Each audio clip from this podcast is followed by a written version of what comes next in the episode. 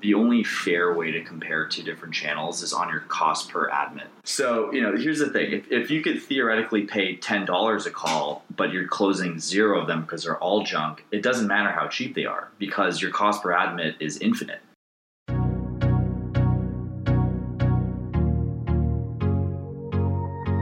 Welcome to the Treatment Marketing Podcast, where we share what's really working to generate admissions consistently and ethically so you can help more people escape addiction. If you're ready to grow your census, let's get started. One of the recurring themes I've been harping on in the early episodes of this podcast is the idea that even though many treatment centers and many treatment marketers are spending a ton of money on social advertising, there's still a very high general level of cynicism. And I couldn't wait to speak to the person who's our first official guest on the podcast to ask him about why this is. And I've got a lot of theories about that that I've outlined in some of the previous episodes. But our guest today is uniquely situated to talk about what 99% of the industry is doing wrong which is spoiling their results on these platforms where they otherwise could be getting great results, and what to do instead. Our guest today is my sometime partner in crime and my social ads consigliere, Jan Roos. And it was Jan together with whom I developed the system of social ads that we now offer to treatment centers, and he helped me develop it from the beginning. I just want to make one quick footnote about the audio for this podcast. In some spots, it's not the greatest because we were recording in a live room and there was a lot of noise. I urge you guys to be a little bit patient with it. Once we get into the meat and potatoes of the interview, I think it'll be well worth your effort to continue listening. I now give you Jan. I thought we'd start out by just giving people a little bit of uh, background. I know you've got a long history in direct response marketing. Why don't you tell us a little bit about how you got started and what your experience is? Um, okay, cool. So I actually started out my career in a decidedly not direct response field, which is uh, sort of a little known fact. My first job was 19 years old, and I was a summer intern at a social media company. Um, and that was actually a pretty absurd experience. Um, this is back in the heyday when um, everything was blowing up with viral videos. This and uh, Blendtec making all this money, and Twitter was just coming online. So basically, we were able to this this company was able to sign these really large retainers for essentially doing nothing. And I was kind of like scratching my head and being like, "Oh, is this is this how business really works?" And then I kind of realized that that was the more of the realm of, of you know vanity metrics, uh, brand advertising, for, for lack of a better term, which will probably go into depth it's in contrast to direct response marketing. But um, you know, after that, I had some some more agency experience before finally going to um, start my own company. It was a bootstrap startup. Being that we were bootstrapped, we didn't have any additional revenue, so we had to eat what we killed. We already started in the hole. Obviously, it was a physical products business, so we had to be ruthlessly focused on stuff that was not only going to provide an ROI, but provide an ROI really quickly. So this is kind of the frame that I've been filtering all marketing through since then. We quickly found our path being in paid traffic, and um, one of the more interesting things about that experience is that we had two very distinct markets, and um, we saw some things that were working like gangbusters in one market, and some things that were working horribly in other markets. So it kind of gave me to this um, this whole concept of what I like to call channel market fit. Not only is it important to be doing the right things, but the right things for your market. The reason that we're speaking right now is that you were instrumental in helping me with my agency to create the campaigns that we've been running for the past couple of years for treatment centers. And it's interesting you mentioned your background. You didn't have any room for the sort of luxury vanity metrics that we associate with brand marketing, and, and we can touch on that in a few minutes. But I think what would be cool is to describe the journey of you and I working together, what we tried and what failed and what worked to ultimately arrive at the formula that we currently use when we do the social advertising for treatment centers. So I remember back when we got started, um, a lot of the stuff that we'd been doing with the agency was based around Google AdWords. And just to um, you know, this this might seem like a distant memory to some of the people who might be running practices right now. You know, essentially, it's it's still one, in my opinion, you know, one of the best channels in terms of getting a quick ROI. And the reason for that is that people, we'll probably get into this in a little bit more depth, but um, as in terms of the buyer journey, somebody isn't typing, you know, treatment center Los Angeles until they've made the decision to go out and get a treatment center. So the, the pro of, of that channel is is really it's it's quick. You have people that are basically on the you know the 10 yard line to use the football analogy. And the downside is that they're very very expensive clicks. We kind of uh, got hit by the uh, banning of, of, treatment centers from google advertising and um, it was at this point we kind of realized that um, a lot of the treatment centers that were marketing were, were, weren't really using a lot of sophisticated agencies so you know the experience that we'd had working into like you know a lot of different fields we saw an opportunity for different channels, so namely social. So you know, Facebook has been a fantastic platform. Um, it's getting better, uh, you know, every couple months, if not every year. Um, and it's it's something that I've personally been on since really early days of the platform, like 2013. I think might have we've been able to run ads in 2011 as promoted posts. So basically, lifetime of the thing that we, we've been around it. But basically, uh, the challenge with it is that you know instead of just kind of taking the ball over the 10 yard line, we'd have to go a lot earlier in the buyer journey. So you know, getting somebody to that point is is more like you know fielding a punt return. So there's a lot more involved.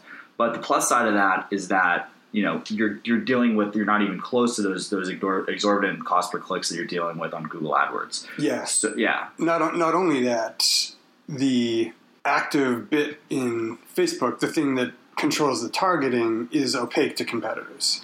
So in AdWords, it's keywords, and any one business can see any other business's keywords with softwares like SpyFu. But in Facebook, your audiences, number one, are unique to your business if you research them well.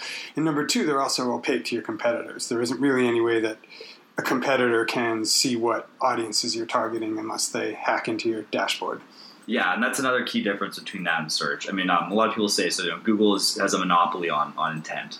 So there's there's really not a way to target somebody in the moment of wanting a particular thing, whether that's treatment or you know wanting to buy a bologna sandwich. You know when they type that into Google, that's the moment they decide it, and Google's still the best for that. But as far as demographics, you know that's where it gets a lot easier to target people on Facebook we've run a lot of different experiments. You know, stuff like uh, you know, very surprisingly, overwhelmingly women tend to be the people that are responding to this. People liking certain interests that, that, that would be very surprising. It's different in every market, and these things kind of evolve over time as the data comes in. Also, by the way, you're getting a lot more data on uh, you know a given budget, given that the clicks are a fraction of the cost that's going into Google. Essentially, you know, the skill set required to make social channel work is a lot more complex. So you know, if you're thinking about running that that you know that 10 yard drive, you, you basically just got got enough skill to to take it across the goal line. The the equivalent of, of having a good ads campaign is like catching a punt return. It obviously takes a lot more to get that all the way down the field. Um, first of all, to get somebody to click on an ad that says treatment center when they're typing in treatment center is not hard. To get somebody to stop scrolling in their newsfeed, sandwiched between you know um, memes about politics and you know their newborn nephew photos, you know, it's a lot more challenging. Not only uh, that, but to get someone who has qualified insurance and is someone who's going to benefit from treatment rather than just someone who's at the end of the rope, their rope, and they're desperate and they're willing to click on anything. That's a categorical difference. Yeah, so we have to get their attention. We have to capture them. We have to re-engage them if they're not coming in through whatever means we're going on, on as our, our plan A. But at the end of the uh, at the end of the day, we're actually left typically with actually um, a better lead because basically if we can get them all the way to that uh, you know across the goal of, of, getting them in. Not only have we segmented them, we probably segmented them down from a lot larger list. Um, you know, we can actually build things into the qualification process to make sure that they're. Qual- I mean, this is obviously super important for treatment centers. Um, you know, we can filter out people through uh, various means to, to make sure that the ones that are coming in do have qualified insurance. Yeah. Um, and then, you know, finally, it's like when you're coming to people at that last moment of decision, uh, if you're theoretically, you know, uh, back in the good old days, one of four advertisers on the top of the Google ad, guess what? You know, if they have a bad call with you, if they if you miss the phone when it's picking up, they're calling the other three people on the top of the Google listing. If you have a good call, they're probably still calling the other three people on the top of the Google listing.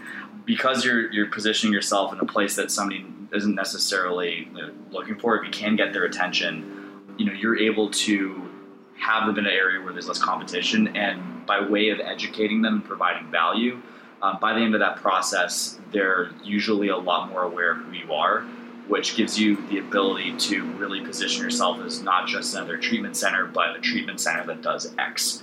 Really aligning with your values, because ultimately that's who you want as a, client.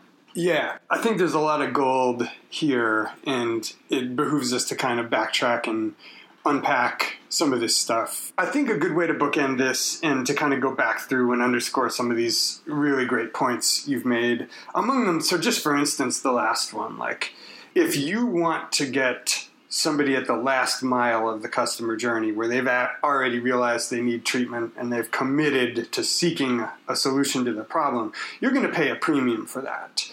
But if you have the ability to catch those people early in the journey and you're part of the process of them educating themselves about the fact that they have the problem, there is a solution to their problem, et cetera, et cetera, you're gonna there's gonna be a lot less competition there. I mean, it's almost like vertical integration. But I think a good place to, to start going back through this is to talk about the fact of the industry, where if you go on Facebook, and of course, I've talked about this before, Facebook post April, post Zuckerberg testifying in front of Congress, now has a feature where anyone can see the ads that any business is running. So we at Admit Scout have literally seen every single Facebook ad that any treatment center is running anywhere in the US. And 100% of them are hot garbage. So people wasting millions on Facebook getting Medicare, Medicaid calls, 100% of them.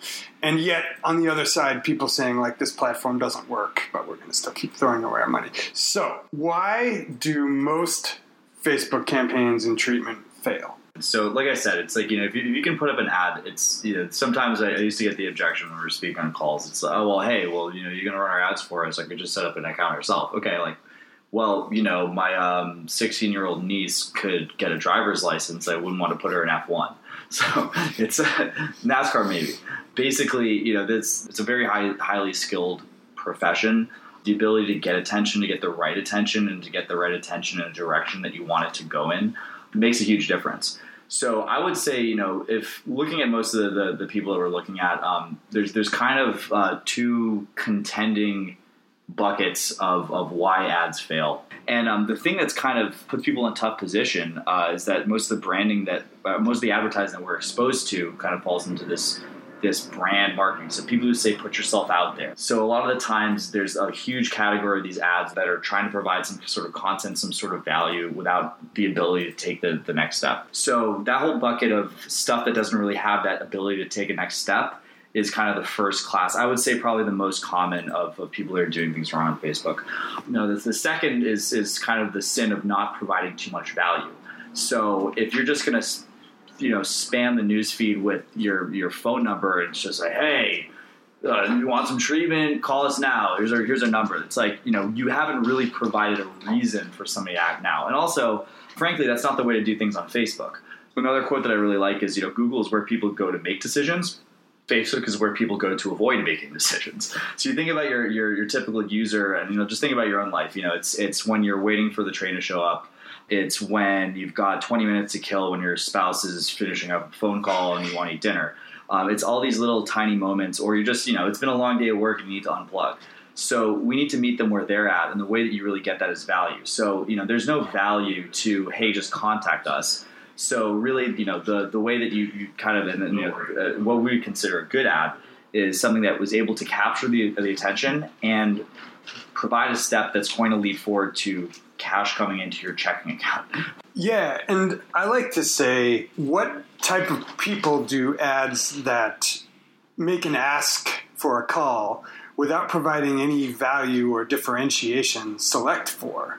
Because high performers, the type of people with these private PPO insurance policies, are the type who are going to go and do research. Imagine you're thinking about sending your daughter away to some place where she's going to be sequestered and you're going to entrust her life to stranger. Do you think you're just going to call the first Tom, Dick, or Harry you see that shows you an ad in your newsfeed? No. Chances are you're going to do your own research. But as I spoke about in the previous episode, actually the bar to earning someone's trust isn't as high as you would think. There are just a couple key things you have to do. But who do these click to call or you know, short ad with no differentiation and then phone number select for, it's desperate people. Because when all of the people who have the the luxury of time in a decision making process are turned off by your ad, that only leaves the Medicare and Medicaid calls. I think maybe for the last few minutes of this interview, it would be cool if if we kind of go rapid fire. And what I'd like to do is just name off some of these uh, type of ads that we tend to see, and uh, Jan, for you to tell us like why they're not going to work. So I've actually got the Facebook pages of a few of these centers up. So I'm just going to read these ads off and we'll have a little bit of fun with this. So, photo male junkie in a hoodie crouched against the wall, probably needle sticking out of his arm. Caption It's not your fault and you're not alone. You click on the ad, it takes you to what's called a lead form that immediately asks for your phone number. Tell me why this is going to fail.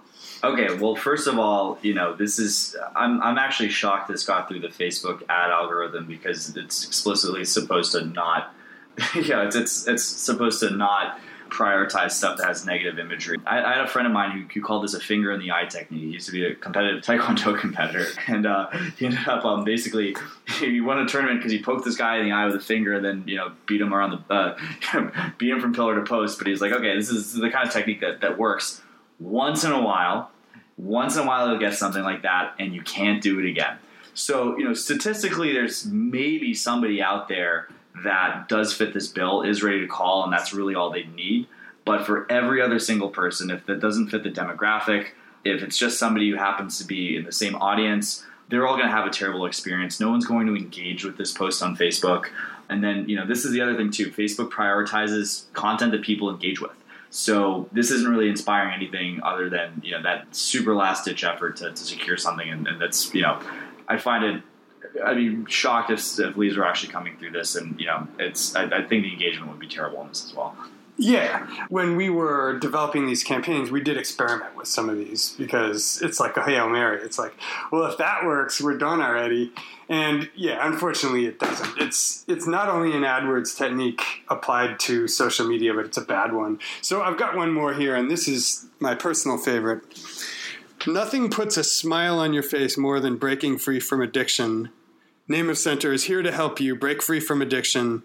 So then you click contact us. So this is a little bit better. It's got a it's got an uplifting image of a well-to-do appearing young man in a Wall Street getup. So you click contact us and it takes you to a generic homepage with the phone number all over it. So this isn't junky photos, this isn't negative imagery. Why do we still think this is going to fail?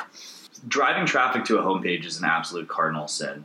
And basically, you know, this uh, to you know, to take kind of back to the history, a lot of the times, and you know, this is is really something that's happened in the last twenty years or so. This evolution of internet marketing as a whole. Without going into too much gory detail, for the most part, the people who made the first websites were, you know, your air quotes tech guys. So, you know, the guys building your computer, the guy who can fix X, Y, Z your router, and these are the only guys who knew enough code to make websites. Uh, and that was it. If you had a website, you were at the top of the market for a while. And then, you know, these guys ended up going into stuff like SEO and the thing is that this the, websites were really kind of like the first step that a lot of people do. But um, you know, unfortunately, there are some people who are still st- uh, stuck in 2001 that, that think that okay, cool, if you have a website, that's really all it does. And you know, there are people that have websites that will sell you really well. You might recognize some of these guys as Amazon and Walmart.com, and you know, you name it. Um, you know, the way that you'd actually have a website that would sell is investing extreme amounts of money with staggering amounts of data to you know get an optimized user experience that's been tested over billions of interactions. You know i would say pretty confidently there aren't many businesses under the $100 million mark that have the kind of traffic that that would happen. So you know in lieu of that what we're typically recommending people to do is just go to landing pages because essentially you know, there's some path that leads to that person contacting the website. And a lot of people naively will assume that because we paid so much for this website, then people are going to magically, you know, follow the yellow brick road all the way to the, to the point where they're going to contact. But most of the time, and if anyone's running a campaign like this, you can check this out if you have analytics. You're usually going to see a couple click throughs and it's going to fall out. Any situation that's going to take more than one step to lead to a consultation or a next action is a potential drop off even if 99% of the people come, you know, will, will take the action that you want, you're losing 1% every single step. So if we're not only providing a you know litany of choices as people can take when they have this this homepage, but there's no guarantee that they're going to actually take the path that we want. you know it's it's just bound to failure. And you can you know, pat yourself on the back for for throwing money into some sort of an advertising campaign and tell yourself you're doing your best. But in reality, there's almost no chance that these guys are going to result as consultations. You might get another impression or website, but what's it really going to do for you? Yeah, and this harkens back to the hat trick that a lot of these older school marketing agencies play, which is the whole we're going to get you in front of people, we're going to get traffic to your website, we're going to get you call volume. And I think that this dates back to an older idea of what advertising is, like Super Bowl ads, Coca Cola ads. People still have that idea in their heads. And if you don't have millions of dollars to literally flush down the toilet just so that more hypothetical people know about you, whether or not that actually translates into moving the needle as far as return on investment, then this type of advertising isn't really going to work for you. So, so another point I wanted to underscore is Jan mentioned two types of ads that we primarily see, and they both fail for different reasons. So the first was the lead form, where it's all within the platform. You click on this ad, and it just asks for your phone number right away. And that fails because it's proposing on the first date. It's asking someone to make a decision and a big commitment bar without any familiarity without number one being able to tell that you're not a shady operator who's going to ship their daughter to some shanty in Florida, and number two, even if you are reputable, why you're different from all of the other treatment centers that they've seen in their news feed. And the other type being these homepages where it's the opposite problem. Instead of being too narrow and, and too short a time period to make a decision, it's just overwhelm like you're taken to this homepage which isn't optimized to convert to a single action. And in general, like I've mentioned this before, I'm not sure who's writing all the copy for 100% of these websites, but it's it, it reads like there's a large convergence. Scholastic talking points. Yeah, yeah it's just garbage. So, so you're not you're not going to get conversions from that either. Too many options. So let's end this by speaking about the type of re- results we've actually seen from this. So it took us about three or four months of experimentation, but essentially what we were able to do with these ads is produce pre qualified insurance leads, generally by means of about 90% form submissions, where we ask people a fairly high bar questionnaire. We ask them what type of insurance they have, and we ask them if they're willing to receive a call from an admissions representative. So that way, the only leads we're sending to the admissions folks are people who have reported to us they have qualified insurance. And what we've seen is that it's somewhere between 550 and 700 dollars in ad spend to get just one of these leads. And you can imagine what that looks like if you're able to admit just one in 10 of these folks. And just compare that to like the call volume folks who are sending you 100 calls. They're, you're paying your admissions rep for that time, and 100% of them are Medicare and Medicaid. So, generally, to compare these to the, the call volume type of metrics, you know, people will tell us, yeah, we can get calls for 40 or $50 a call, but what's the difference between those calls and the type of calls that we're able to produce? Yeah, so I mean, I've worked in a lot of different markets, a lot of different channels that we're working on, and ultimately, you know, the way to kind of bridge the gap, if, if you're if you're being holistic about your marketing approach,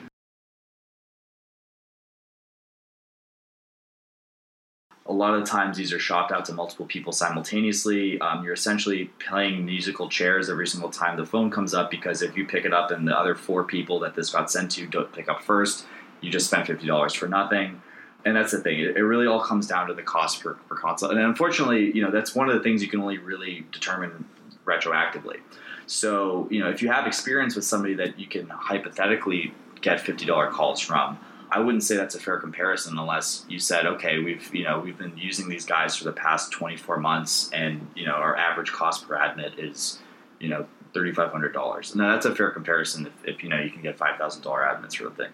And also, you know, to, to think about your average plan of care, if, if you're floating around $50,000 for you know, your average, you know, So it's probably a healthy average for the, for the industry, right? Yeah, for the out of network PPO policies Yeah. for sure. And you know, regardless of vertical, a ten to one return on investment, you know, uh, that's a that's a deal most business owners would take five times a week and you know twice on the weekend. So it's uh you know that's that's it's all really good money. I mean, theoretically, you know, if, if it costs twenty five thousand, it's it's worth it. You know, if, if your if your channels that you can get a ten x ROI are completely tapped out, and you have to go to a channel that's five x ROI, that's what you got to do to grow the business.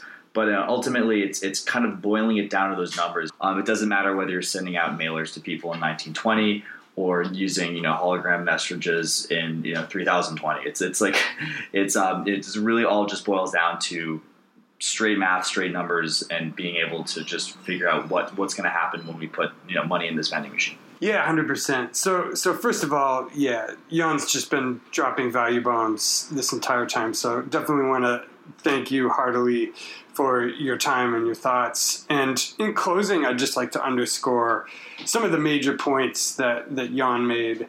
So, first and foremost, is this difference between brand marketing and direct response, where you know, stop hiring people to get your name out there. If you're not seeing a return on your investment, if you don't know what that is, like you're dead in the water. The next major theme that you hit on was just this idea that you're going to pay a premium to catch people at the end of the customer journey. So if you're one of the centers lucky enough to be certified to go back on AdWords, it's still a wild west there, and you're going to be up against a number of different centers to get that first click, and they're going to be comparing you to everybody else. And whereas if you're able to catch people earlier in the customer journey, then you're going to have sort of exclusive an exclusive claim on those folks. And finally, just this idea that it's more difficult to get qualified leads on Facebook and social platforms, but that it's possible.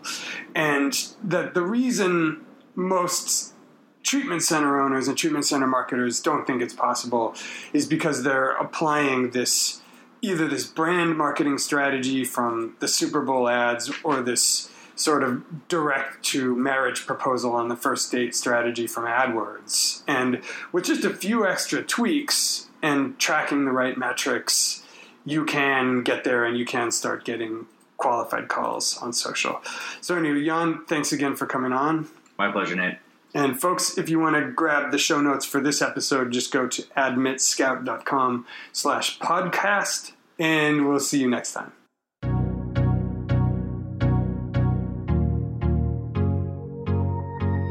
Thanks for listening to the Treatment Marketing Podcast. To get show notes for everything we mention in this episode, plus free marketing resources, go to admitscout.com slash podcast.